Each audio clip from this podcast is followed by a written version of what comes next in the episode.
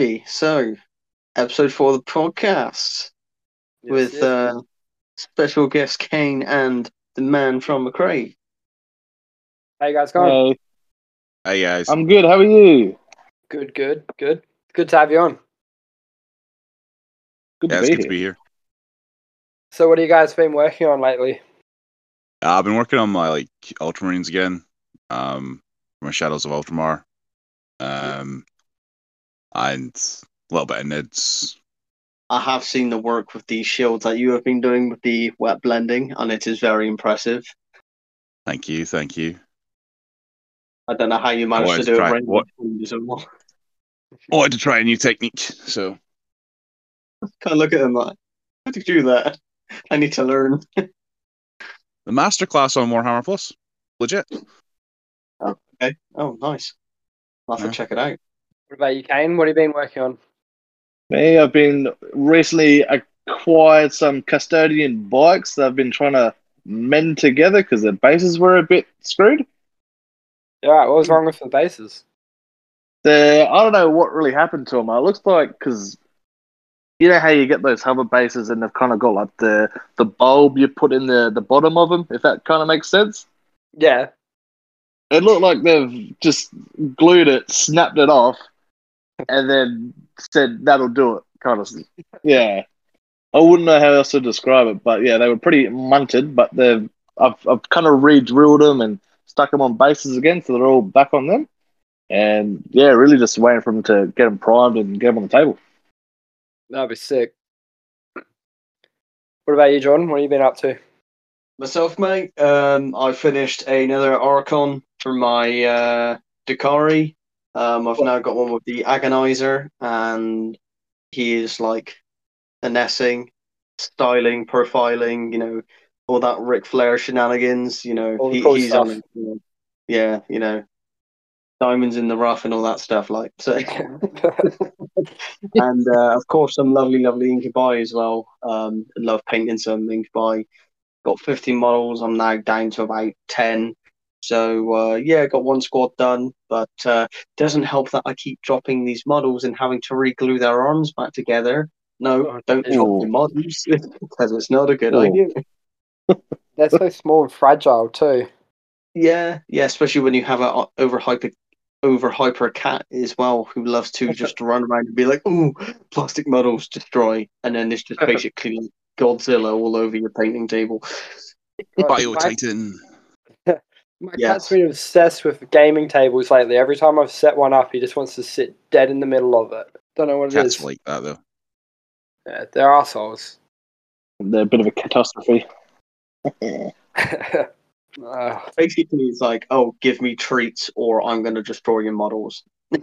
yeah, pretty much. I And mean, then, I mean, dogs dogs are fine. worse. They will they, they will literally eat things. uh, No, that was my Mephiston. Why? My friend, I, I'm looking after my, the paints for my friend Rob, and um, because he's away on manoeuvres, um, and he's got like about five or six paint pots that just have dog teeth marks all over them. oh, oh god. Oh, thought you would get high paint holders and be like, "Ha! I have the high ground."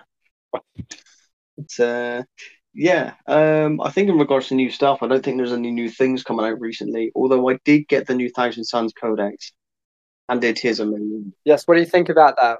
So, um, a lot of people who I spoke to about who's also got the Codex, including myself, have agreed that they've kind of almost gone back to their old ways in regards to the seventh edition Codex, and in some ways is is not too bad, but it's it's like seventh edition seventh edition with some new additions to it. Um, but overall, just a thousand suns are really good now when it comes to psychic powers. Um, so not all of them even cast on the fives. Like I think Magnus, like with some abilities, can cast like psychic spells like Smite on like a three up, which is just nasty. No, I mean they were they were good they were good in seventh. They were good in seventh.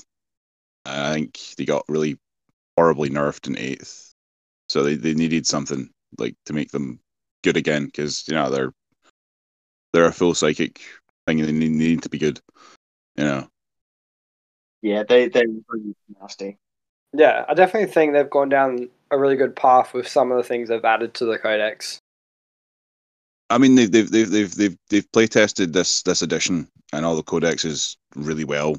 Um, in my opinion, I think they've they've done their due diligence and they've got everything in the right place. And we won't.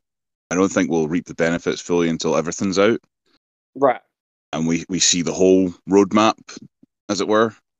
Um, a lot of us are kind of like, oh yeah, the, the like some codexes were underwhelming, um, and some codexes don't make sense. But I think maybe when we get to the end of it, when they do the full release schedule, it'll all if we get there, because we know what GW's like. Editions don't always pan out,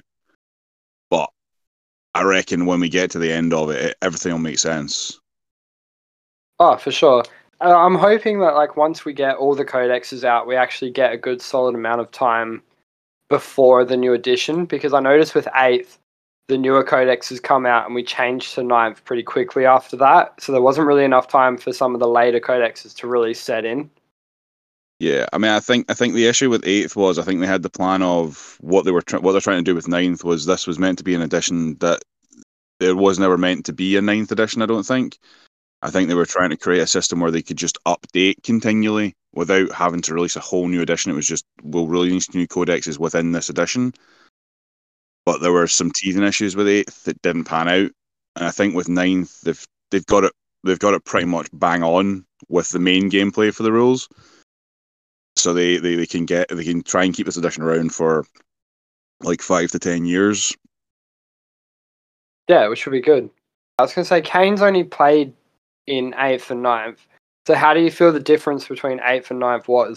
Uh, I, would, I wouldn't really know how to describe it because I don't have the experience of going into a new edition as a as more of a new player transitioning over from editions. Though, um, yeah, it's, it's a good experience to learn it and adapt to it, but also like the like what you guys are saying, having the new codex comes out.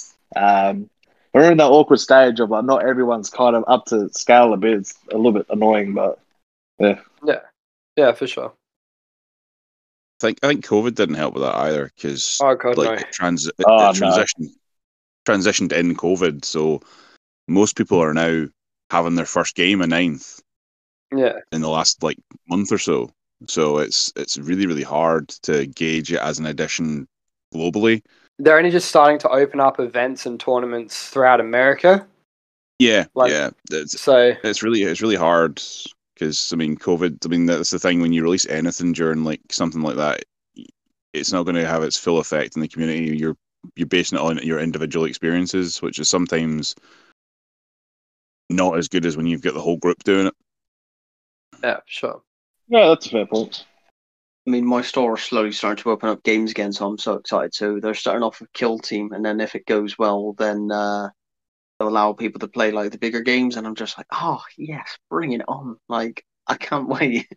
so I've told the guys at the store because uh, I've got them all on Facebook. I'm like, yeah, just just message me when you're doing games again. I'll uh, I'll pop up with some uh, Goth Town fishnets and just uh, show how the town would really be played. I mean, I can't say much because I lost at Devon a couple months back, but uh, it kind of reminds me from the conversation we had um, regarding the codex update, saying like, you know, Tau really need the update codex, and I'm not sure how Games Workshop have their algorithm for the updated codexes, but Tau need one so bad, and I. Um, so I think I don't know if there's an order to how they're doing them, or when they get, or when they test gameplay. I don't know how they make the decision on okay, this comes first because this is more needed than that codex, or if it's just oh, okay, now we'll just do this one first because we have no particular order or anything else. As far as I know, they they've got a rough idea of where everything's going in the release Yeah. schedule. It's just whether they get there by their set period of time. Yeah, I think they, I think they already they know where everything's slotting in. It's just getting it done. yeah, for sure. Because I know even at the start of this year, the Drukhari Codex was supposed to come out in January, but that was pushed back till the end of February. So Hmm. that's one codex alone that was two months pushed back. I mean, I think as well as like you watched all the YouTube channels that were doing bat reports and stuff like that, and they're still saying it now. The the ND, the NDAs they signed are still in you know still in like play because there's stuff that they've play tested that hasn't been released yet. So they there's there's companies out there that already know parts of the roadmap. Yeah. So we know that there's the future releases are already planned out because they've already play tested them all.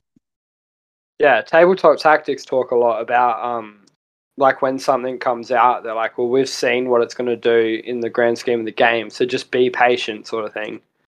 Yeah. It's the same with uh, Liam Dempsey. He's he's he's been saying that as well. He's like, I know what's coming out next, and you know it's exciting. So you need to be patient and see what happens. Yeah. I, I think it's difficult for some people. Obviously, you know, when you're a big fan of the hobby, it's like, no, I want it now. Yeah. I mean, it can be, a bit. I mean, the thing is, you've got like as a war as a Warhammer fan and a Warhammer player, you have to remember that there has always been problems with getting codexes out. This is not a new thing. I mean, if you look at like seventh, there was plenty of people who didn't get codexes. And Oh, like. Chaos Space Chaos Space Marines, there was there was a massive like four year period where nobody had a codex. You know, Yeah, like for that was a big problem through fi- uh, fifth and sixth.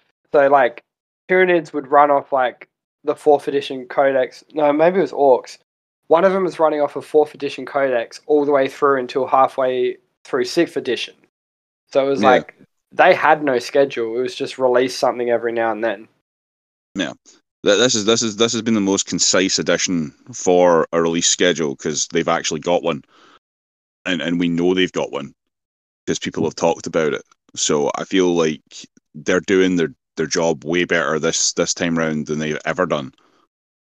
Yeah, which I sure. got, you've got you've got to respect that. You know, you've got to respect it.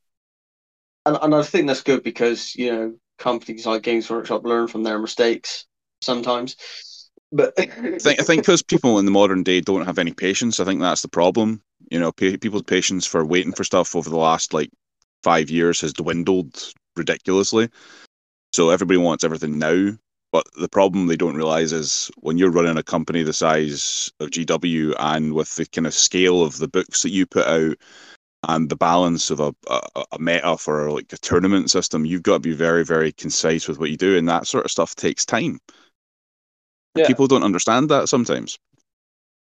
yeah, hundred percent. I mean, it's uh, it's it's pretty much the same scenario with the uh, PlayStation Five, isn't it? It's just like, yeah, I, I've been trying to get them for ages, but at this point, I'm just like, you know, what? I'll wait till they're just in stock in general because with there's so much stuff going on.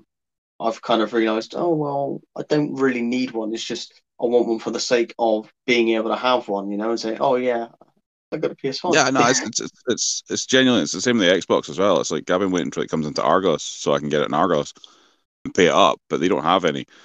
Um, and at this point, I'm just like, yeah, I don't need one. I can wait. What games are you most Um, excited for to come out in the next gen consoles? oh, Because they had all the PS5 um, game releases teased. That Marvel. I mean, the, ne- the next El- the the next Elder Scrolls probably, but I'm Oh, you'll be waiting sure years, man. gonna- Yeah, Kane, what about you? What, what what game are you waiting for? Uh, waiting for the new God of War. That looks awesome. Yeah, Oh, hell that's yeah. sick. I was super upset that I sold my PlayStation 4 and I never played the the what when they revamped it all. I've only played like the originals and yeah, it was massive letdown because that game looks baller. Oh, I will say it did not let down at all. it was phenomenal. But uh, one thing I will say is, I now I've heard rumors. I'm not sure if it's true that they might be making a Space Marine 2 game. God, Another I hope company so. will be picking up and carrying on. I on mean that, that that would be cool. That would be cool, but I I don't see it, but because they're not they're not that. I don't know if they're that big into pushing the games these days because they they keep making them and they keep flopping. yeah. I think it's Have you guys played- the biggest game today? I feel like, and they need to make another game like that because everyone played it.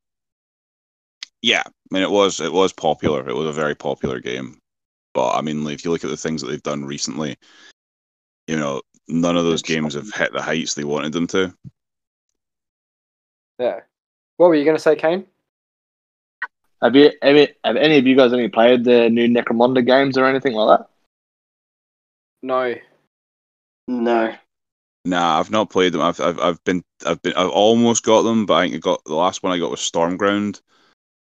And Stormground in its base principle was really fun, but it was just overall really they made it they made it far too difficult. Hmm. Because you basically you do the campaign and you get so far into the campaign and if you die, you start from the very beginning of the campaign. Like Oh. every time. Oh wow! Okay. yeah, it's- wow. Just it's just hell. I mean, you go right back to the start where you're doing the tutorial in the first mission, and it's just like you keep some of your stuff and you keep new guys, but you still have to play through it all over again. It's just like after you've done it like ten times and dying, you're just like, no, I can't be bothered. Yeah, fuck that. This is just this is just too hard, and you can't unlock any of the new the new characters until you finish the campaign with the Stormcast. And it's like I'm not doing this. I want Yeah. to play with the death the death guards like the Nurgle stuff, but I'm not playing through like a whole campaign of dying every time and restarting because that's just going to be horrible. I've um I've No, played the Inquisitor fun. Martyr. It's not as new, but I enjoyed that. It was like Diablo style. Yeah. Yeah, I, I really like I like the look of that one. I wanted to get that one, but like I missed it the last time it was on offer. Yeah, no, it's really good because you got the different play styles. Like you can play the heavy gunner, or you can be a psyker, or you can be like an assassin. So there's so many different ways to play. I enjoyed it a lot. It is good, and it reminds me of Kill Team that came with the Space Marine pre-order. Uh, yeah.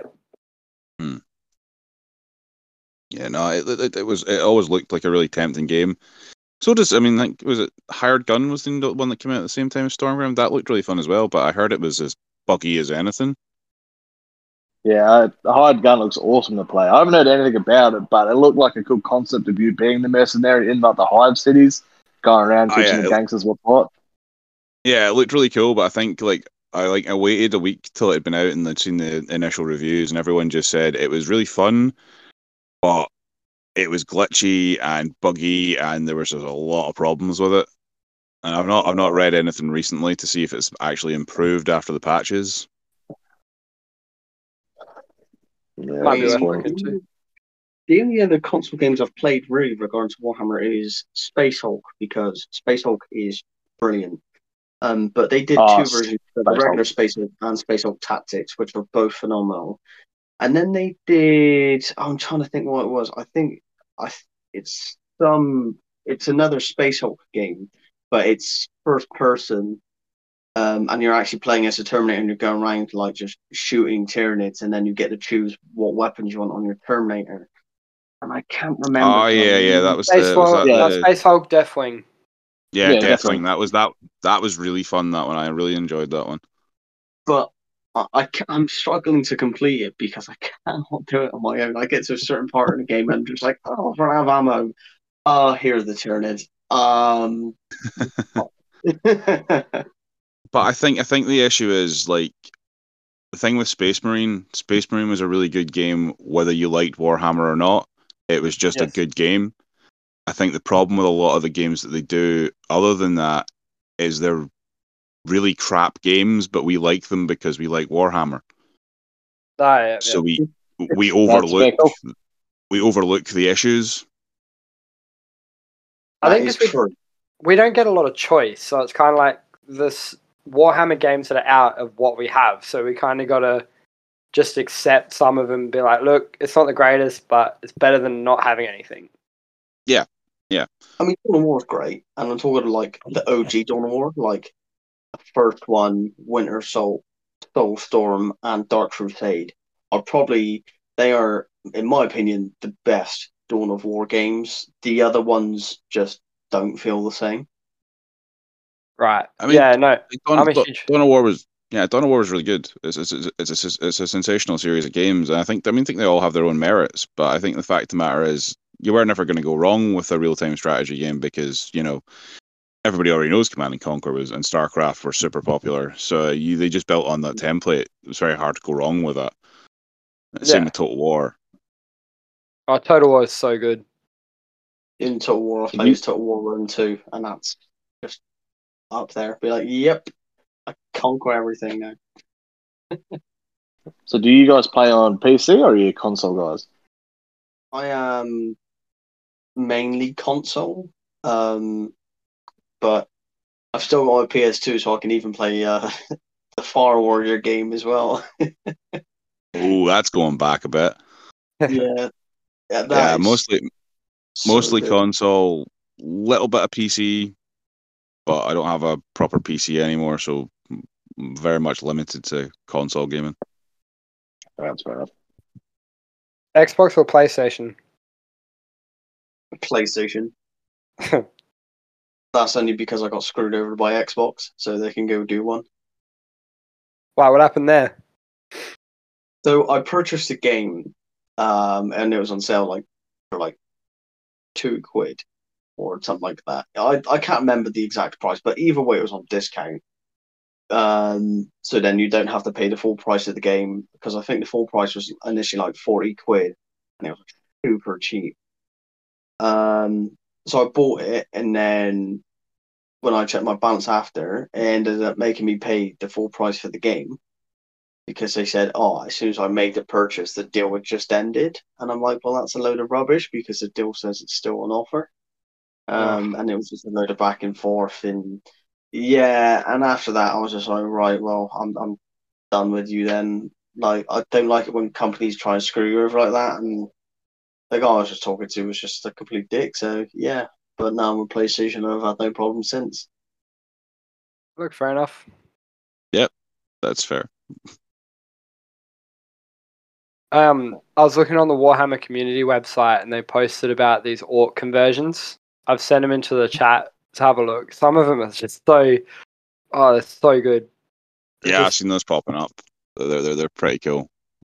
Oh wow, that is epic. I love the um one that's got the two squigs up front. Yeah, it's kind of like like almost like a pod racer. yeah, Oh, I need to do that on Warhammer Pod Racer series. Yeah, I've actually like the bike in the middle. I've actually the one guy in the middle of the axe. I've got one. I built one very similar to that.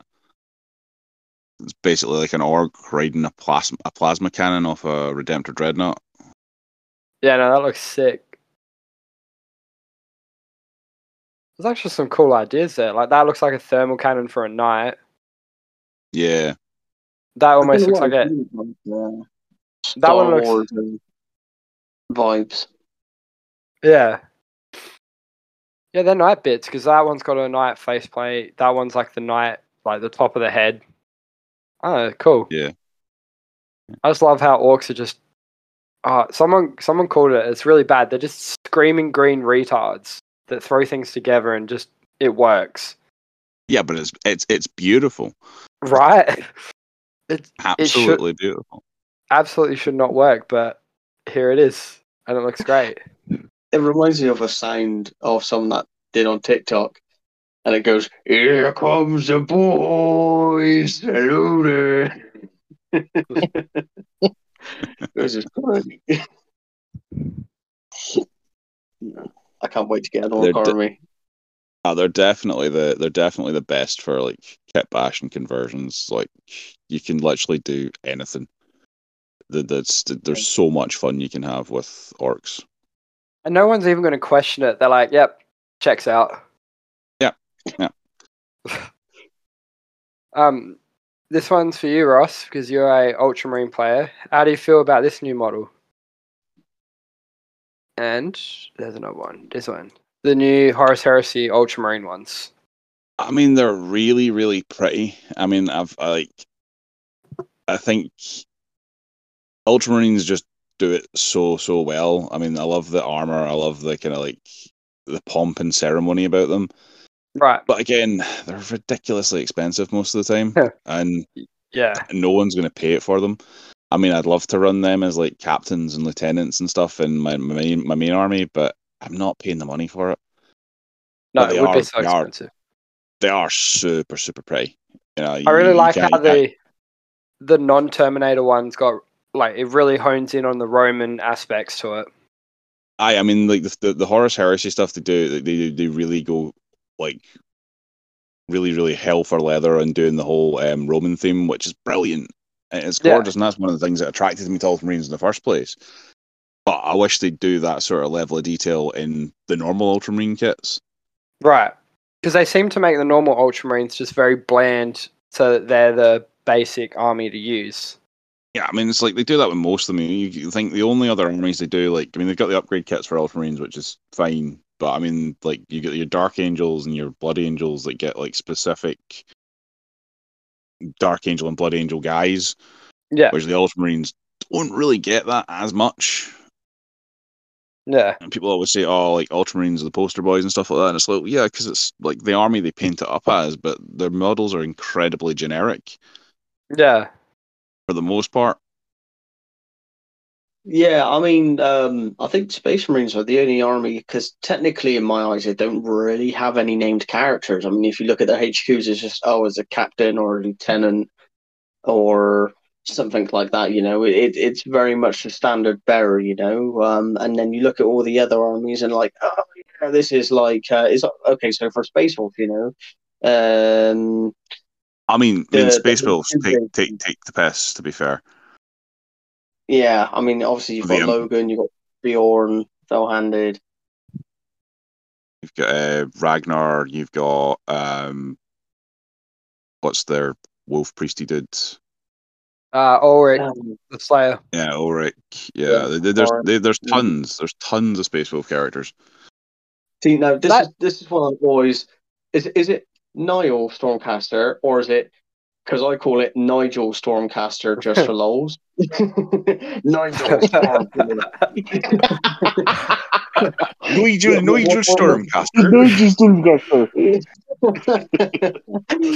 like Yeah, yeah. sure some models they just I feel like they really do this on purpose. They're like, oh yeah, let's completely mess with them and be like, yeah, let's have a debate on what they call it. Yeah, lad, let's just call it Nigel Stormcaller or Stormcaster or something. I don't know. It's probably meant to be Nigel, no Neil, friends. Nihil or something like that. But Yeah, it's Probably, something but Norse. it's probably with a British accent though. You could go, oh look at that, he's our Nigel on the board, main like fur job. that only works if you're Bristolian. exactly. our Nigel on the board again, like. No, Nigel. Oh, man. Uh, And then this model is for everyone. This is probably one of my favorite characters come out of Horus Heresy, like Ooh. model wise. It's so pretty. Yeah. I know it's definitely it's epic. That is nice. Can you I see kind these, get like a mix of like Yeah, a, I can see a it. Hellbrute and a Demon Prince. Yeah, it's it's to represent the first heretic, I think. But either way, it just looks fucking cool. Yeah, no, it's so pretty. I like how you see all the guts out from the Space Marine, just like Mm. Hang uh, breakfast. Yeah, nice. Definitely a big fan of that one. Yeah, no, they I mean, they do they give give GW their due. They do they do some great work when it comes to making stuff look super pretty. Yeah, but again, I, th- I feel sometimes like can that can be intimidating for noobs as well because they look at that stuff and they go, "I'm never gonna get to be able to paint it that way." I mean, I wish sometimes they'd show stuff in grey plastic. Yeah, just Yeah, it's like yeah, I definitely get what you say because like especially looking at like the ultramarine ones there, like all the details touched on, like that that intimidates me. Like I look at that, and I'm like, I yeah, I wouldn't even know where to start. I mean, to be fair, I mean, I prob I could probably get it close. I mean, my face work's not great. I mean, I could probably get it close to that, but it's it's like you look at it and you go, I can't be bothered. yeah, yeah, no, that looks like a massive time sink into these models. Yeah, I mean, it's like that's gonna take like like a good five days to like just do like a squad, and that's just too much effort. We ain't doing this hobby to put effort in. Yeah, well, it's just one. I mean, there are certain there are certain things where I will like there'll be one off like models where I'll go, yeah, I'm going to put like a lot of effort into this because I want it to look really good. like you know, like the war dog I did the other day. Like Yeah.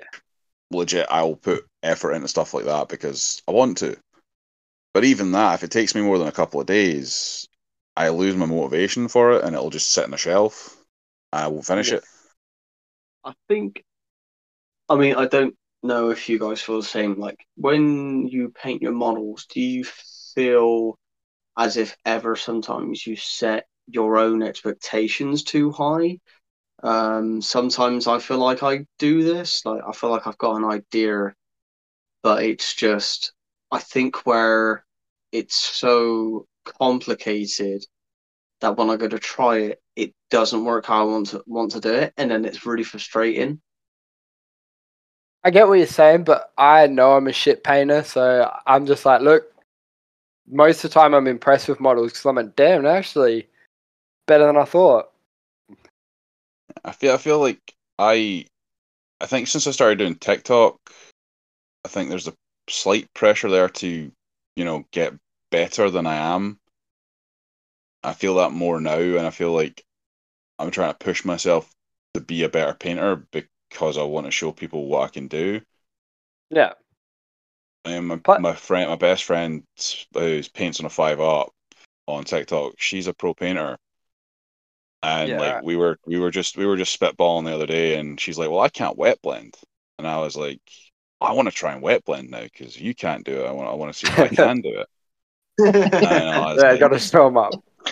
Yeah, yeah. So like, oh, she was. We were, we were, we were, we were kind of like she was giving me some constructive criticism about me like being lazy with layering and stuff like that, and I was like, you know, she when she as soon as she said that, I was like, oh, I think I can. I'm going to try and wet blend. So I watched the masterclass video, and I was like, I'm going to give this a go. And I thought, you know, I'm, I think for my first couple of attempts at it, I think I did not bad to be fair. Um, and it's not as it's not as like you'll think about it and it's like it's so intimidating but like when you get it down to the base principle it's not actually that that hard to do it's time Yeah, right. consuming but it's not that hard to do So do See, you I feel like you're and- just- Uh, I was just gonna say, I feel like you're saying now, like, oh yeah, it's just, it's not that bad, just so you can rub it in her face. You're just like, yeah, I can wet blend. i mean like i can understand like like, i mean i can see like when she's like when she's trying to do it she's she, i don't think she's practiced much i think she's just gone straight into doing it on models and like on small Yep. panels and stuff like that and i think on smaller panels it would be massively difficult Sure. on a shield or something like that, like you've got a lot more room to work. So I think until I try it on a like shoulder pad or something like that, I can't say I can wet blend properly. I mean, I can do it on a shield easily enough, but Yeah. like doing it on something really small, I think it would be still quite hard to do, just because of like the angles you're trying to get it from. But I think I think it's important as like painters and stuff like that to try to like like Jordan said, if you're feeling like your expectations are too high, I think they should be high, and I think you should always try and do new techniques as much as you can, even if it's something you're not comfortable with. I feel like you need, as a painter, you need if you want to do it as like you know we're on TikTok, we're obviously wanting to show off our work. You know, we're obviously wanting to be part of a community and like help everyone be better at what they do. But I feel like we've got to push ourselves and like try a new technique every chance we get, even if it's something that scares the kick out of us. We've really got to go for it. I'm, I'm uh, I don't know about you. with. I don't know about yourselves. When I first started painting, painting was quite scary anyway. And like I know people say, "Oh, I don't want to try this new technique because it scares me." And it's like, well, painting was scary to begin with, and we overcame Yeah. that. So let's keep going. Yeah, well, like you're saying about TikTok, like it gives you that accountability now because it's like you kind of can't just cop out of things because you don't want to. Because, like you said, you've got that level now where you want to show off what you can do. So it's like those things that you put off, and you're like, oh, you actually are like, you know what, let's do it. And then when you can do it, you get to show it off, and people get to hype it up, and you're like, damn, I did a good job. Like it's good. It's good for yourself to just get that. Yeah, it, de- it definitely is. Uh, I mean, I think I've painted more models in the last year since I've been on TikTok than I painted in the three years previous. I can say the same, and I've painted one model.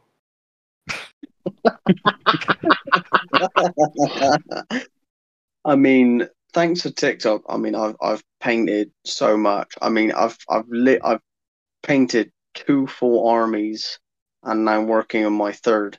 I fully painted a probably about a two thousand five hundred point Thousand Suns army, and I've fully painted a six thousand point Tau army.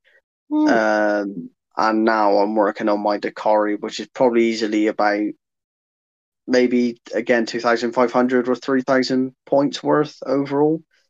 Um, and it's just insane. Um, but I'm enjoying it, you know. Um, and I think the good thing with TikTok is that for people who are starting in the community, they are seeing all the help and guidance in the comments and be like, oh yeah, if you want to improve, do this or do that, or check out my video on my profile, and this is how I go about this. So you know, I feel like it gives people who are new to the hobby um, a better opportunity on not being so um, shy when it comes to sharing their models, because um, I've I've seen so many people improve over time, just where their confidence is growing, and it's great to see. Yeah, for sure. Just by them trying kind of stuff. Yeah. Yeah. TikTok, TikTok's been a, a good power for the community. I think. I mean, I think I need more people need to utilize it. Um, yeah, Kane. No to I like- silence during this. I mean, I feel like I feel like the community on TikTok's great. I mean, there are I think there are some negative kind of things where it's a case of feel like some people are in it just solely for the attention, and they're not they're not for the community. If you know what I mean, there like, there's certain people that don't that don't follow back right. a lot of the people who follow them, and I feel I like do feel that with some. that that kind of that kind of takes away from what we were trying to build with the videos that we did to like share everybody's profiles and stuff like that. You know, everyone following everyone and everyone trying to get everyone where they're supposed to be so we can all do lives together and have fun. I feel there's a lot of not everyone, but there are a few people in the community who just that you, you can see it, they've got like two thousand followers and they follow back like a hundred. Yeah. Yeah, You know, I- that is so frustrating. I feel that's really negative and really kind of like bad on their part. And I mean, if they are listening, you should feel bad about it because it is bad. It- we were trying to build a community where we where we all work together as like a kind of like you know almost socialist kind of warhammer community where we all boosted each other Yeah, for wasn't- sure.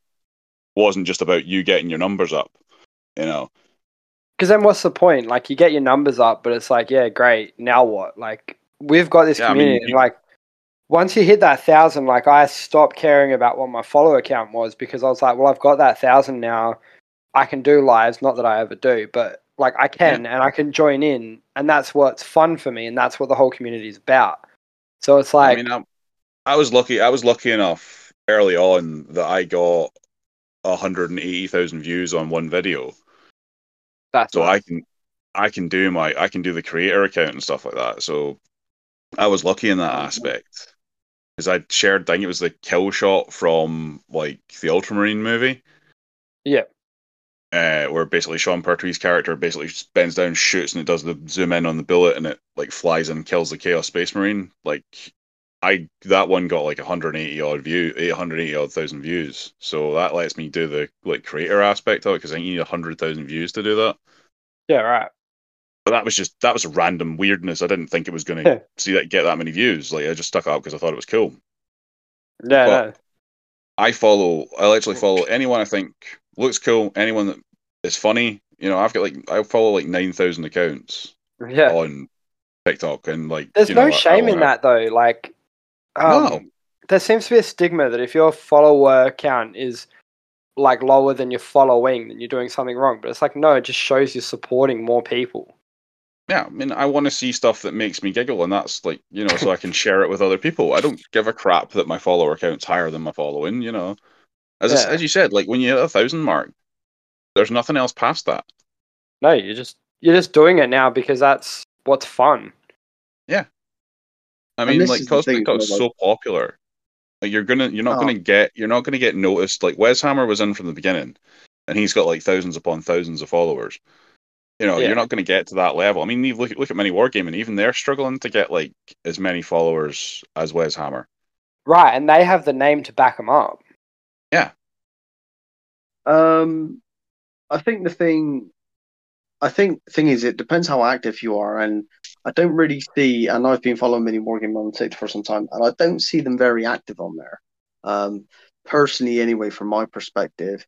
I mean, I remember uh, I caught uh, I caught them live, and they and David just started his live stream, and like he only he was only live for like five minutes, and then it ended, and I was like, oh man, That was all. super gutted. I was just like, oh, I I was mean, I kind of just vibing in the chat for a bit. Yeah, I this think was I think they, they, they mostly they mostly focus on Instagram and YouTube and I and, and they do Twitch as well and I think that's I think that's fair because they've that- got a lot on that's- their plate. Right, and that's their business model that they go off. Like they're at a point where they're they're making money off it, so they've got to keep making money off it. So Yeah, things like definitely- TikTok, it's a nice little on the side, but they're not going to make the money off it. So it's going to No. drop in priority. Where something like Instagram or obviously a YouTube video will actually pay them. Yeah, Yeah, Yeah, that's fair enough. I mean, one thing I like about one thing I, I do when it comes to like the Warhammer community there on TikTok is people who I follow um, and follow me back is when they finally reach that 1K mark, I'll always pop a message being like, you know, congratulations and stuff like that.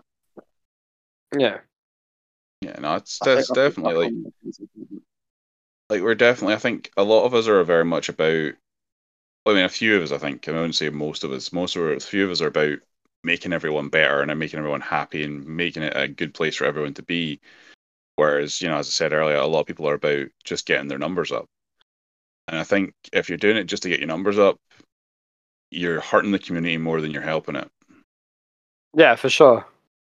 I think in my eyes, when I see stuff like that, it, it feels like it's like a lack of respect as well. oh yeah totally totally It- it it- is. it just- it's like it- okay, so the best way I can describe it is imagine going into a McDonald's, but they don't make the cheeseburger properly, and it's like they, they don't give you the bun, they give you all the pickles in the world, and you're just like, excuse me, did I ask for this?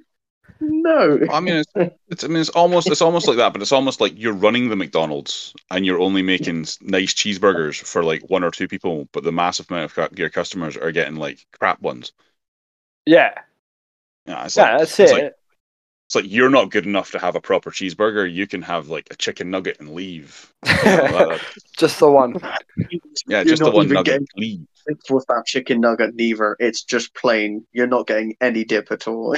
But I feel I feel like it's like if someone if someone follows you because they like your stuff, the least you can do is follow them back. Hundred percent. You know, it's Like- they're they're giving you the respect of going right. I'm going to follow this person and I'm going to watch their videos. And I've had people come on mine and sit for like because I get tons of videos on mine for like hours, going through like liking, commenting. I mean that takes time. The Yeah, least I can do, the least I can do is give them a follow back and go check if they've got any videos. And I can guarantee you, out of all the people that we've had in our community, not everyone does that. No, that's And for sure. especially not the ones, especially not the ones that have got low counts where they're not following people back. They don't go and go through everyone's account and check that they've checked them out. And that for me is a is a is a, a lack of respect.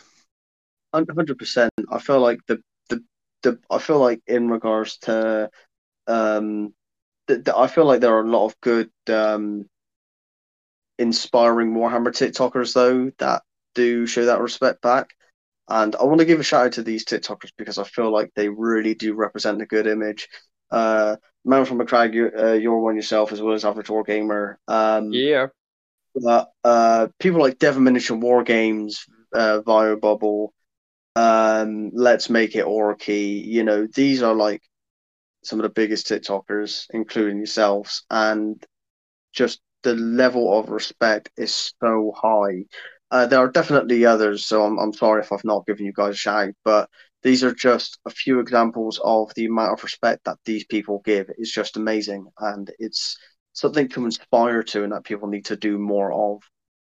Yeah, I mean, you look at Devin. I mean, the fact of the matter is, Andy's got 10k followers, and every time, like, even I, when I go on his videos and I like interact with his videos, he always takes the time to comment back, like my stuff, and he'll come and do it on mine as well. and he's at 10k followers. You know, he's got a lot of stuff going on on his page, but he always takes that time to come. And he, you see it on on other people's accounts where the people have got like 100 followers or something, and he's going and commenting on their stuff. You know, he takes that time to do that, and that that that is that is hugely respectful and kind of him. You know, 'cause He did it for me when I first started out because I I joined in on one of his lives, and he like obviously called me out to welcome into the chat, so I stuck around for a bit. Then after that live, he followed me and liked like pretty much every video I'd done up to that point, and it was Yeah. like he actually came into my profile after his live to give me that follow and like my shit, and that was cool. Yeah, yeah, definitely level of respect that needs to be shown more. And uh, you know, I aspire to. I try to do the same thing um, when people comment on my videos. I try to get back to everyone, um, but I also try to make sure I do content as well that people enjoy. So sometimes I'll record a video and I'll watch it back. and I'm like, "Uh, no, I'm not a fan of it. and then like, no, new plan. And I'll, I'll I'll kind of write down on my notes, be like, come on, George, think of a good video. what do I, I- post? Look, I strategically name myself average, so then that way I can just put out whatever content and it's average and it fits the name. You know, I got this down pat. Bill. I, t- I, t- But, um, I think from my first first few videos, I was very much like, oh yeah, I've got to have this kind of like, you know, I've got to kind of try and do something that people find relevant and like they'll like. And I was just like, now and now I'm just like, I'm just gonna film any old crap because like I like it, and if I like it, someone else will like it. So you know, Yeah, if the numbers don't go up, the numbers don't go up. You know, I, I don't really care. I'm just I'm putting it out there, and some people will appreciate it. Yeah, that's it. Um, should we move on to the Q and A part of the uh the podcast? yes, of course. Yeah. Is it? Do you have the Oh. questions up, or do you want me to get them? Uh, I've I've got them. Lovely. Uh, I have one on so- mine, so I'll come to that after. Yeah. Awesome. So I've Kane, you can one join in this. Yeah, man. Uh, Uh, yeah, I'm here. Yeah, yeah, we can get just- all your questions, uh, all your answers on this. just make sure Uh, you so- didn't have a nap. It's like, who's talking? Just bring him on the podcast so he can sleep. yeah, It- no, it's- recently, uh, It's it's good listening to you guys be so passionate about this. That's that's it's good to listen to. Well, if you're Anyway, liking it, sorry, other go on. people are going to. Anyway, Exactly. sorry. You go, John. uh, yeah, we're just gonna. Oh wait, no. that- Okay, it's not allowing me to copy it in, but I'll just read them. So I got one from here from at xpro underscore assassin underscore five. Out of the loyal Primarch, who would you like to see return first, and who is most likely giving the current lore? I personally would love Leman Russ. Um, I agree. I agree with his answer there. Uh, Leman Russ all the way. I think I think Leman Russ is the one that makes the most sense. It's the one that wouldn't break story too much. So uh, I I, I reckon it will be Leman Russ that comes back first. Personally, you know, I'd like to see the Lion come back. Um, again, I don't think that would break story too much. I feel like, uh, and I feel like you know, the Dark Angels, you know, they deserve to have their Primarch back, and maybe we find out actually what the you know what's going on with him and the like in the Rock and stuff, and what the Watchers of the Dark actually are and stuff like that. Yeah, it would be kind of cool. I know they've they've touched on the Watchers in the Dark a little bit, but there's not been much done on them, and I think it would be cool to like have him come back too. Yeah, for sure. Kane? Really, I would agree with the the lion coming back because I feel like they'd be able to develop that out a, a lot more with the Dark Angels, and it would have a lot of interesting aspects to add it all. Yeah. Awesome, yeah. um, at Cruncraft has asked, what army would you suggest for someone who wants to get into 40k, crafting wise and in terms of gameplay? Um, okay, now I'm going to be your typical uh, GW store uh, person here, and I'm going to say Space Marines, or generally any Space Marine faction, whether that be you know Space Marines, Blood Angels, or even if it's Chaos uh, Marines. Um, just because I feel like they're very um, Space Marine armies are very easy to play. They're not too complicated. when I started out, I played Craftworlds Eldar, and I literally had so many issues trying to figure out what I was doing. Um, and then I bought a Space Force army, and everything kind of just fell through like so much more simpler. Yeah, I think I think Space Marines is is good because they're they're really they're mediocre at everything, but they can do everything. They're also really easy kits to put together, and they're reasonably easy to paint. So it gives you the kind of like a decent, easy aspect on all of it. They're easy to play, they're easy to paint, they're easy to build. Their lore's reasonably fun to get into. But again, I mean, the thing the thing is, depending on how a cre- uh, how a creative person you are, orcs are also really easy to do. Yes. And if you Yes. break orcs, it still looks cool because they're Yeah. meant to be like that. You know, it, it- they, you know, orcs and space marines, they were the original back in the day with the, the ones that were in the box set. Yeah. And Salt and Black. That, that was that was that was the two easiest armies to learn, and I think today they still are the two easiest armies to learn. I think And. I also think, okay. I think like when you're when you're going for like starting out, is you start out easy. Don't push yourself to go for the the highfalutin rules like stratagems and like battle tactics and stuff like that.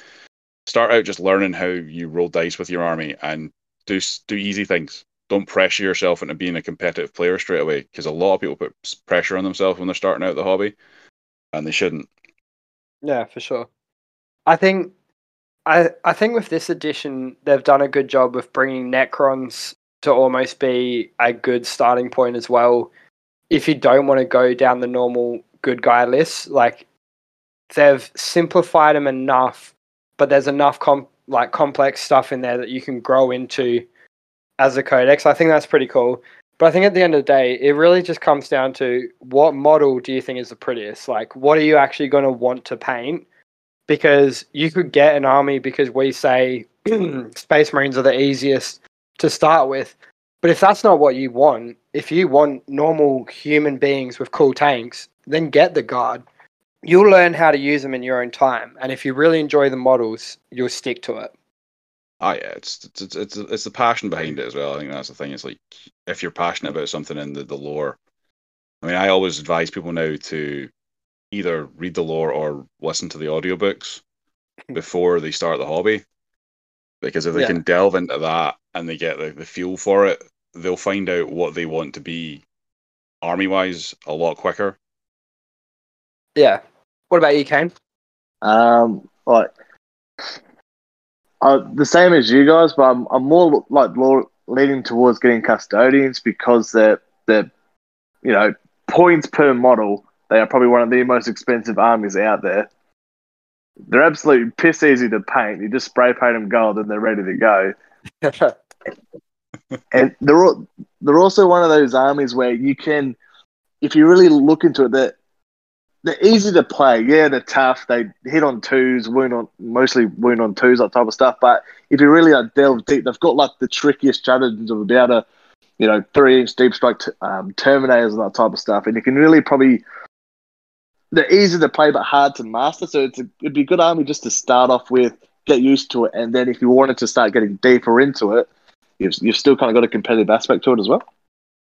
Yeah, and I think having the minimal models, like, it means they can get a fully painted army a lot quicker. Like, orcs Yeah. would be great, but a beginner trying to paint 120 orc boys would probably get burnt out pretty quick. No, Yeah, Indeed. Um, which which it's it's funny how you speak about orcs because that reminds me. What, in your opinion, is the best 40k faction? um, and that's from at the Last Wolf 11. Um, I mean they're de- they're they're definitely up there as one of the best. They are Um, up there, son. They're I so feel- iconic, feel- though. Yeah, they're they're they're, Like- they're they're they're the original the original bad guys. You know, they're they're they're brilliant. They were, you know, they were made by the old ones. They're, they're they've got all they've got a rich lore. They're hilarious. They're they're they're they're pretty damn cool. I mean, personally, I mean, I think it, I think again, it's it's a subjective question because it's personal. It's personal preference, really. I mean, what Yeah. I think is the best 40k faction, you won't. You know, I I like the Ultramarines because they're very Roman Empire, and I love the Romans. So you know, for me, they're the best. And for me, I like Oh. Drukhari because in fantasy, I've always liked Dark Elves, and these are Dark Elf space pirates. So for me, that's the Yeah, coolest I thing out. The Goth No, Eldar are really cool. You know.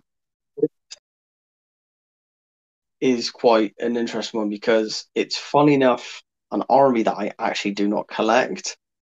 Um, and I like them. I've always liked them. Um, but it's it's a top two for me, and it's um, Orcs is for me. I think one of the best, as well as uh, Black Templars. Um, Oh. just I love that whole kind of uh knights thing and just I like the whole idea of kind of like knights of the round table kind of thing and it's just um yeah it's very uh it's it's kind of very like a classic thing for me and, and for some reason I get like proper like uh, I don't know if you guys ever played the game but Dante's Inferno vibes from like Yeah, yeah, no, I see that. Templar so uh Does that But, mean you're yeah. starting a Templar army? Uh, maybe. Um, I'm I'm in debates just because I've got space puppies. Um, but if I do, I'll have a very small Templar army, uh, just to coincide along with the space wolves. Um, Yeah. but I've always loved Black Templars. But see, I would paint them differently. I wouldn't have the main um base of them uh like you know how it's normally based all black and then all the other small details white in fact i would flip it around so it's like a so it's uh a, pro- like a proper proper old traditional knight. Right. All right. Okay. so like a proper roman knight yeah. So that that's how i do it. Something you'd see out of uh like um oh, what's that? I'm trying to think of that game that came out. Um for honor that's the one. Something like Oh, I that have like the, like the full plate kind of stuff, or Plate is it armor more of just- a Yeah, like proper grills and everything yeah So like, cool. like proper, proper, proper arm, uh, armor, and then like just like heraldry marks and stuff like that. Yeah, do what I That'd be- can that'd be with like takedown and stuff. Be awesome. That'd be pretty cool. Um, my my favorite um, army would probably just be the good old Imperial Guard, just because uh, just having the aspects of just a normal guy with you know normal Joe out there rocking out against what is out there is yeah. I just think that blows my mind every single way, shape, or form. yeah, Well, cool. I'm actually going to throw into my own question. Um, actually, in this Q and A section, um, about guards. What do what do what do we think guardsmen eat? You know, do we think they grow like still do do we think they still grow like potatoes, fruit, and veg in the 40k universe, or is that just completely gone now? You know. It'll probably be like those kind of like dehydrated food packets. I would imagine Yeah, Just like- Probably. protein really, Like a gross slop. that you add water to. they probably don't even feed guardsmen because it's like you'll be dead in 15 minutes, so you don't need Yeah. to eat. Shall I feed him? Nah, he'll die in a minute. Uh, Chaos, what charge in? 10, 5, yep, he's dead. Instead of um, please sir, can I have more? You have little Oliver come up, say, please sir, can I have any? Yeah. Commissar's is like, nope. The commissar Bruce shoots him in the back of the head. oh, Eat lead. there you are. Hits off, you little I got peasant. like, I got like,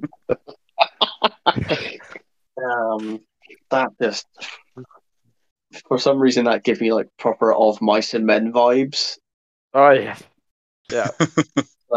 No, Laurie, you were innocent. There we go. Um, at Crunchy Dump has asked, "What's the best way to fix semi-dried paint or not fully dried paint like slimy texture?" My mate left them open. Um, depends how on the condition. The only thing you could really do is water them down, as far as I'm aware. Or I think Games Workshop have, I think they sell like a liquid. Yeah, it's Lahmian, Kind of. Lahmian medium. Yeah, I was gonna say, can't you add a medium to it? Yeah, if you Yeah, add and Lahmian then- medium to it, you you can basically it, it, it leaves the paint a little bit thinner, but you thin it down anyway. So if you add in Lahmian medium to it and give it a good shake, because I had to do that with a couple of my whites because the whites get really bitty and horrible. So I drop in like Lamia shit? medium to Corax white, and it fixes it right up. I feel like that's a very common one with Corax White, though. I mean, I've I got a new one not too long ago, like a couple of weeks back, and it's already like slowly drying out. And Yeah, that's G- not GW can't GW can't make white anymore. Ceramite Ceramite Yeah. white was the best white white on the market, and they don't make it anymore. It's ridiculous. They they can't make white paint. It's horrible. What white paint do you use then? Because I know there's I so still, I many still other use companies. I still out there. use GW stuff, but it's thinned down Yeah. to like with Lahmian medium to the Right. Ridiculous extent. Um, and I just layer it because they they just can't make white paint. Like Yeah. I guess like White Scar and Corax both clump and they're Mm. both bitty and horrible. So unless you do something to them out of the pot, pot you just they're just crap. Yeah. But I I had a I had like four pots of ceramite white, and I've only just ran out. So I was using ceramite white before that, just because it's So- like it's the it's the best white paint I've ever used. Talking about paints, though, at Gree one two three four six, as asked, if you could have any five colors in the Space Marine color scheme, what would they be? And Macragge, I'll let you kick this one off as uh, you you you were uh, talking about your white paints. Yeah, well, I mean, like, yeah, it's, it's a ceramite white for sure. If they remade that, I'd be a very happy bunny. Um, but like, you know, I mean, it's like you can't you can't paint five five. I mean, are we talking? Are we just talking like plain plain colors? Because like you, you can't just have five colors. Like if you're, you well, you in- you in unfortunately, that's all it says. It doesn't say like a mix, so I'm assuming they they said any five colors. So I'm that's assuming this will be a mixture of like base layer and washes and stuff. Ah, fair enough. Like, that's, that's, but like, yeah, like, that's definitely it's, it's blue because like I have the ultramarines.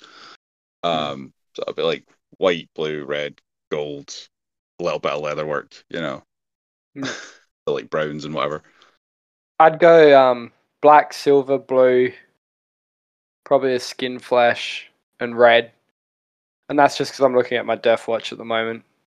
Nah, Death Watch. Um, I would probably try and do like um, just because I think it'll be interesting, like uh, a, a very turquoise type theme. Um, so probably variants of blues and greens, maybe hints of like white and black and, and here and there to uh, highlight So- so other under, areas. the, under the sea theme.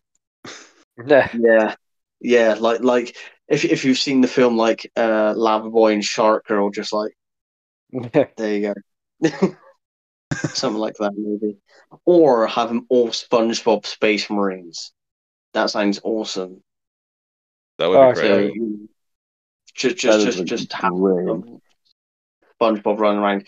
Okay, like imagine just okay. Now I might do a, a really terrible impression here, but just imagine just like a, a SpongeBob Space Marine going around, just like just like with a bolt gun. I imagine that to be the sound of his chainsaw. It's like, is it a laugh or is that his chainsaw going on? no, I It feel like would- the chainsaw would be Patrick. It would just be like Lee, Lee, Lee, Lee, Lee. and every every bolt gun shot is just Squidward complaining. Every every every space marine comes with their own like little imperial guardsman that's basically in the shape of a Patrick. Stays beside him the whole time. Starfishes and everything. oh god. your big tanks are just walking chum buckets.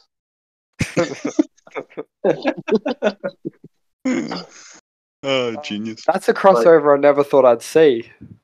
No, no. The crossover we should probably never see. The- I mean, then again, the other day I seen someone paint a Mr. Blobby space uh, space marine, and I'm like, oh, I used to have my space horse painted as Mr. Blobby. Uh, I h- used to have Mr. Blobby space horse, and then I got rid of him, and then someone else done it on TikTok. I was like, oh yes, the reminisce. I, I wanted to do My Little Pony themed Death Guard yes. because That- Have you seen Papa pony stuff for his uh, Grey Knights? I think I think Papa Greig did pony stuff for his Grey Knights. All right, no, I haven't seen it. I yeah, he did like all different color Grey Knights for Kill Team Squad. Nice. I have a check out. question here on my video. It's from Omegon Alpha. Will they enter Den- uh, words? Will they enter Dante when he eventually dies, or just let him rest? Um, I think he's too much of an asset to just let him rest. Like if he ever died, he'd be shoved so quickly into a dreadnought. Oh yeah, that, that, hands down. Like, like they'd just be like, "Oh, look, just get in there," because like he's one of the oldest Marines, so they just wouldn't let him go. That's the thing Yeah, as well. Like the, what he means to the Blood Angels as well. It's like, you know, they're not Well, going to know. yeah, because he carries the mask of Sanguinius, so if he died, they'd want to still keep that going. So you'd have a dreadnought with Sanguinius's mask on it. I That'd mean, be pretty he's That would be pretty sick. he is the lost boys of the Blood Angels. He's like, nah, just give me some of that Imperium blood and I'm good for the Emperor. Yeah. So that's that's that's an interesting one. It's like if you were a space marine, would you want to be interred as a dreadnought, or would you just want to die? no, I'd Um, be Just want to die. Dreadnoughts are cool. The emo in me wants the pain of being a dreadnought, so I've not just suffered My enough. You've just got My Chemical Romance on the Dreadnought and just all these bands you listen to. I'd have I'd have the two I'd have two close combat like fists, and every time they wake me up, I'd just be fist pumping like, yes, the pain, yeah. oh man, Just, just wake up to Tenacious D. This is a tribute. And now I'm a dreadnought. You gotta believe. Uh, oh man. Oh dear. Um, so correct me if I'm wrong, but Ross, Jordan told me something about you did some work for mini wargaming. yeah, uh, I, I thought that was going to come up. Yeah, no, I I emailed them out of the blue and basically said I wanted to do like narrative work, and Yeah. um, Dave was like, "Send me some stuff." Uh, I sent him some of my like TikTok stuff, and he was like, "Can you send me stuff that isn't attached to a video?" So I recorded some stuff for him and sent it over. And then he sent me like some scripts and asked me to do like voiceover work with it. And I did that, and um, he basically he really liked it, and he was gonna. He said he was gonna use it. It hasn't come. It hasn't come out yet. Uh, right. and because they're so behind schedule, I don't know if it will. Um, but So I have the recording. na- It was for a I, narrative I have the recording. Me, me, and Ba- it was meant to. It was meant to be. I think it was meant to be used as part of their Battlefleet Gothic campaign they were planning on doing. Oh, okay, yeah. because they were planning on doing a big kind of like Battlefleet Gothic and then 40k ground battles kind of big campaign, but I don't think it's come to fruition yet. Yeah, well, um, COVID set them really far behind. I remember that they went. Yeah, no. When I spoke, when I spoke to. Dave, when I spoke to Dave um, uh, initially, when I said when was it coming out, they were like three months behind schedule. Yeah, Um, at that point.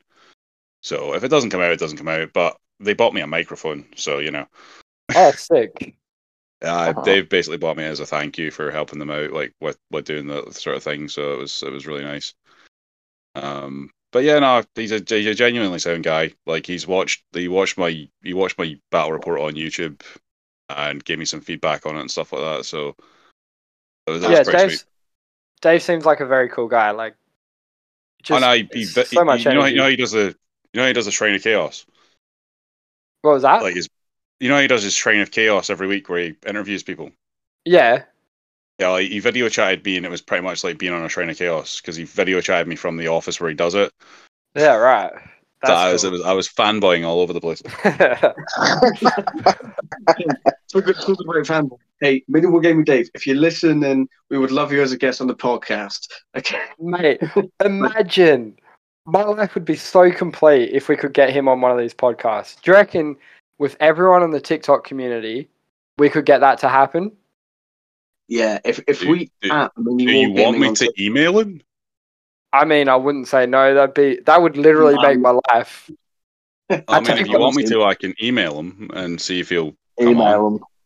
I would take mean, back my dreadnought comment because I'd be more than happy to die after that point. I'll, I mean, I'll, I- I'll ping him an email and see what he says. Man, I, literally appreciate that so much. Because of Mini Wargaming Dave. Like, as soon as I started my Thousand Sons, I'm like, right, I'm getting a Defi. Like, I need a Defi. Like, my, my favorite series was Life is a Wargamer, and then, like, the fact that I don't see any episodes anymore of this, I'm like, no. but there's It's- so much more good content there. I think Oh, so many of us began with mini wargaming. Like uh, when I was starting to get back into it, I just remember watching all the How to Paint Space Wolves, and that's what kept me motivated in the hobby. And it was just from there watching the battle reports. Like, yeah, it was just incredible. It helped me get back into it and really stay into it. And Okay, so like I've I've been watching mini wargaming since I was like uh I think I was thirteen or fourteen. So it's like Yeah. ten years I've been watching their content on YouTube like consistently. Um, It's- um, it's been like, oh, amazing um, to even w- watch them grow like from real early on their old studio into the one they had recently and now the bunker like to watch them grow like that has been something awesome it's such a shame that they finished the bunker just in time for covid Yeah, it was. It was. It was. It was bad. It was bad timing, but you know, they're still doing well. yeah So, you know, they're they're they're not going anywhere anytime soon, and they're they're the best. They're the best at what they do. You know, there's no there's no there's no company out there that's better than them. They, they, they just they, they- people just don't come close. yeah You know, even like even like play on tabletop, which are phenomenal. You know, they they do brilliant battle reports. They still don't have the same feel as Miniwargaming. Nah. and Uh, like yeah i feel like mini wargaming definitely set the bar especially like and helped even just warhammer on youtube in general because they were able to like spearhead a lot of it. And now a lot of these other ones like tabletop tactics play on and all those they do really really well. But like mini wargaming were just doing it before. Yeah, all these other companies are standing on the shoulder of giants. You know, they are. yeah. Like Miniwargaming many wargaming made battle reports what they are. Yeah. Everyone else is just benefiting from it and the thing is i find like having had personal contact with dave dave's dave will do anything to help anyone that he can if he's got the time to do it and he Yeah. owns a one of the biggest youtube one of the biggest like warhammer war wargaming youtubes out there uh liam dempsey who runs deployment zone tv and uh, works with winters seo massive shout out to him as well. He was the one that actually gave me the confidence to actually start doing the battle reports on YouTube because he coached Yeah. me through it and he was a genuinely sound guy as well. Most of the guys who run their YouTube channels will help if they can. And I think Yeah. that again is giving back to the community. You know, well, I, that I just think ex- yeah, sorry. It, it just extends off what we're saying with TikTok. Like, real genuine people that are actually trying to help out other people in the community are definitely like what makes this so great. Yeah. It's amazing. It's amazing to think like I mean like they don't have to do it, but they do, and that, that's that's that's what makes it important. You know, they they, they give back to the people who support them because they know that they know without us. They said I mean everyone says that without us they don't get to do what they do.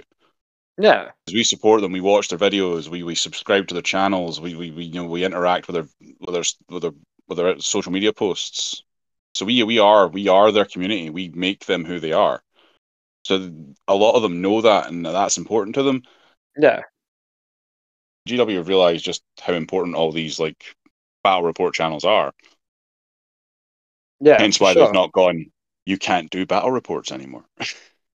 It would hurt them way too much if they did that. Uh, yeah, it would it would ruin them. I think because I think a lot of their business has come from how big the YouTube community is. Yeah.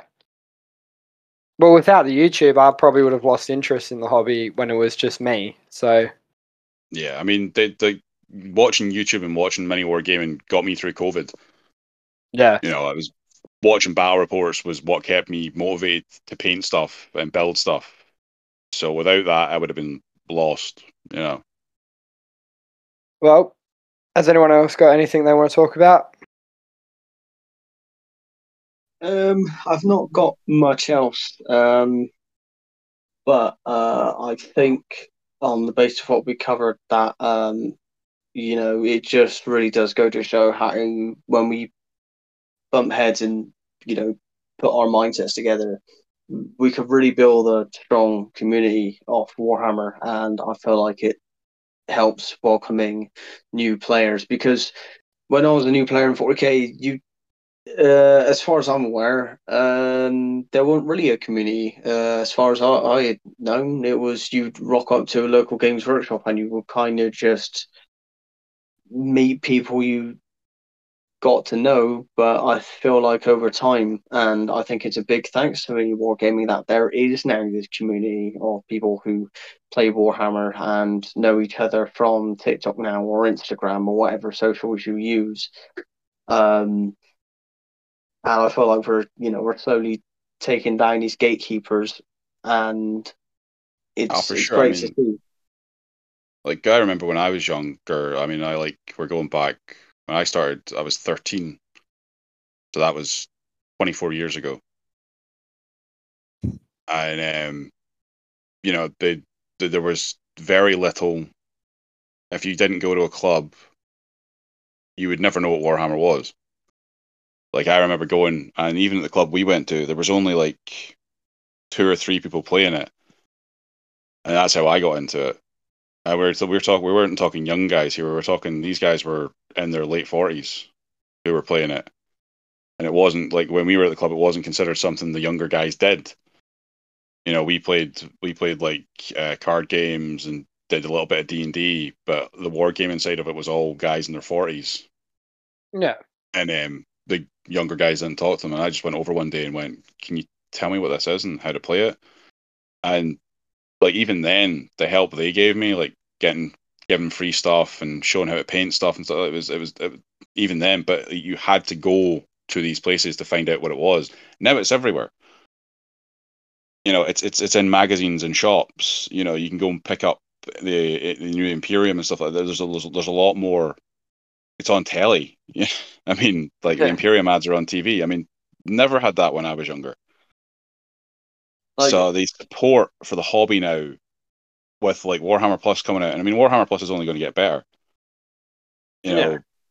give it like six months, there'll be so much content on there, you won't know what to do with it. You know, and I feel I feel like the support now for the hobby is there.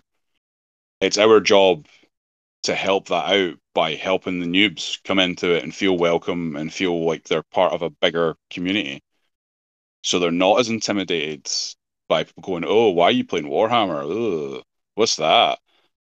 You know, I feel like they'll go, "Well, there's always going to be people like that, but I've got my community behind me and they're supporting me." And that's our job as as gamers to do that. Hundred Yeah, sure. And I feel like Hundred percent. in, in regards to all these hobbies and everything else, like don't get me wrong, everyone's entitled to an opinion. Absolutely fine. Like, you know, even if you're just a generic gamer with your PC or console, it doesn't matter. You're all you're all gaming at the end of the day. It's the same with Warhammer. It doesn't matter what arm you play, doesn't matter what you do. As long as you enjoy the hobby, that's what counts, you know. There's no point like low blowing people into what you're doing and be like, oh well that's childish or whatever. So freaking what? If you enjoy it, that's fine. I mean, if if people are gonna insult you for what you enjoy, then clearly that says a lot about themselves. At the end of the day, it's all about spreading positivity and just doing what you've got to do at the end of the day. Yeah. Yeah. At the end of the day, your happiness comes from yourself. And if other people are that unhappy that they need to bring you down, that's not your fault. And we we had we had like I had like I opened a club in my hometown, and we we've got like our Facebook page and stuff like that. And we had somebody come on the other night who wasn't a member on the group, but he was a friend of one of the members in the group. Now these are these these are Navy lads, and one of the guys comes to the club, and one of them's an ex sailor who comes to the club, and he'd been putting up po- pictures of him like his Age of Sigmar progress, and this guy decided to just start ripping into him, calling him sad and saying he was pathetic and stuff like that. And it's like you're not even part of this group. What are you doing? And this this is not a young guy. This is this is this was a this was a forty year old man hmm. taking a rip out a guy a guy in his like twenties. You know, you expect better from like an adult, but sometimes you know people are people. But I feel it's in, like in our entire little community. Like, there's not a lot of us, but we all rallied around him and like, well, get out, you know, blah, blah, blah, blocked the guy from the group, and like supported that guy. And I think that's a that kind of microcosm of what we need to do in the macro. You know, we need to be that group of people for those guys who are getting bullied for wanting to be in the hobby. You know, so they know they can come back to us and go like, ah, guys, I'm struggling with this. I'm being bullied for it. Blah blah blah blah blah. You know, so they know they've got somewhere to go and talk. And I think TikTok is a great way to do that because it's more accessible and mainstream. You know, the community can be really vibrant on there.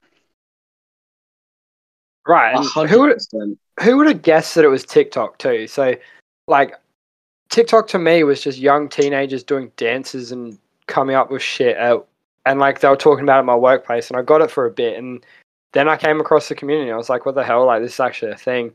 So I got on board with it, and even to this day, it still blows my mind that like this great community is on TikTok. Yeah, I've, no, I've it's, always it is crazy. It's crazy.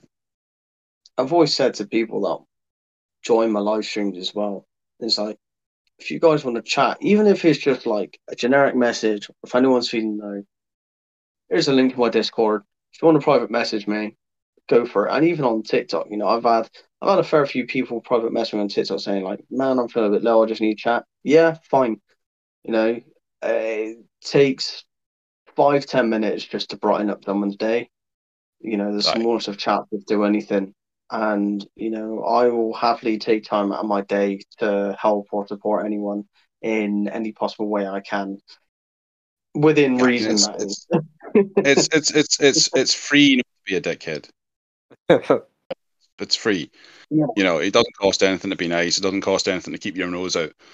But also with the whole like people feeling low, as I said, I mean, I've I've I've, I've struggled with depression like my whole life, and you know, I think in the community, our community as well, it, it's it's it's fairly it's fairly frequent for people like in our our community to suffer from depression, and I feel again nobody really talks about it. And I, think, it's, a important. I think it's important for us all to know that we've got each other's backs. I mean, I've I've had a rough week this week, but I, thankfully I've got a massive support group around me that, that take care of me. My family are really good, and my friends are really good. But you know, even at that, you can still have rough weeks. You know, where you just feel like you're not good enough, or you're not worth it, or the world would be a better place without you. And I mean, it's probably not true, but you know, you still feel that way A hundred and sometimes you feel so alone, even though you're surrounded with people. And I feel like, you know, you need to watch out for the signals with people, and people need to know that they've got a place they can come to and talk to us. Yeah, Indeed, definitely. It's so important to uh, in uh, to and even if you don't do 40k, and for anyone listening to this podcast, even if you're just a generic listener or anything, it's so important to find even like even an interest you have and find a community you can join with a bunch of people and you could just laugh and chill with because there are always going to be out there who have common interests in you and who are also willing to help. Yeah, and in- in saying that, look, I think I speak for all of us when I say like anyone listening to this podcast that is struggling, like we're all here. If you need a chat, I'm sure any one of us is more than willing to have a chat with you. Like even if it's just something little, talk about the hobby, get you distracted. Like you know, sometimes that's all you just need. It's just something else. It's important. It's important to talk, even if it's not about the thing that you're struggling with. It's important to talk to someone, so you know there's someone in the world that is going to listen to you. Exactly. I And if you do, if you do need to talk about the thing that is bothering you, I'm sure any of us will happily talk to you. But the key thing is speak to somebody. yeah, just don't keep it to yourself. just bottle it all up. No, it never ends well. It never does. Well, I think on that wholesome note, that's enough for today because it's going to be a big episode. But I want to thank Yeah. Kane and Ross for both of you for coming on. This was a really good episode. I'm excited for it. Yeah, thanks yeah, very much, thanks, guys. thanks for the invite. It's a Whereas- pleasure to be here. Make sure the listeners, if you're on Spotify, give us a follow. Um, we're starting to really get some views, uh, listens, sorry, which is really cool. And if you're on YouTube, like and subscribe. Yeah. And if you have TikTok, follow the man from Macragge, Average Oh, yeah. Wargaming, and myself, the Wargamer in One Win One. And Kane, if you've got any plugs for yourself where people could follow you at all. Yeah. Yep. Yep. His house is on one two three uh one two three Fake Street, so we can go follow him there. Yeah. Also, if you want to follow my YouTube channel, it's Wardrum Bat Reps. Yes, yeah, go definitely check do that. They're awesome reports. Anyway, until next time. Let the dice rolls be anything but average. My man. Yeah, that's good.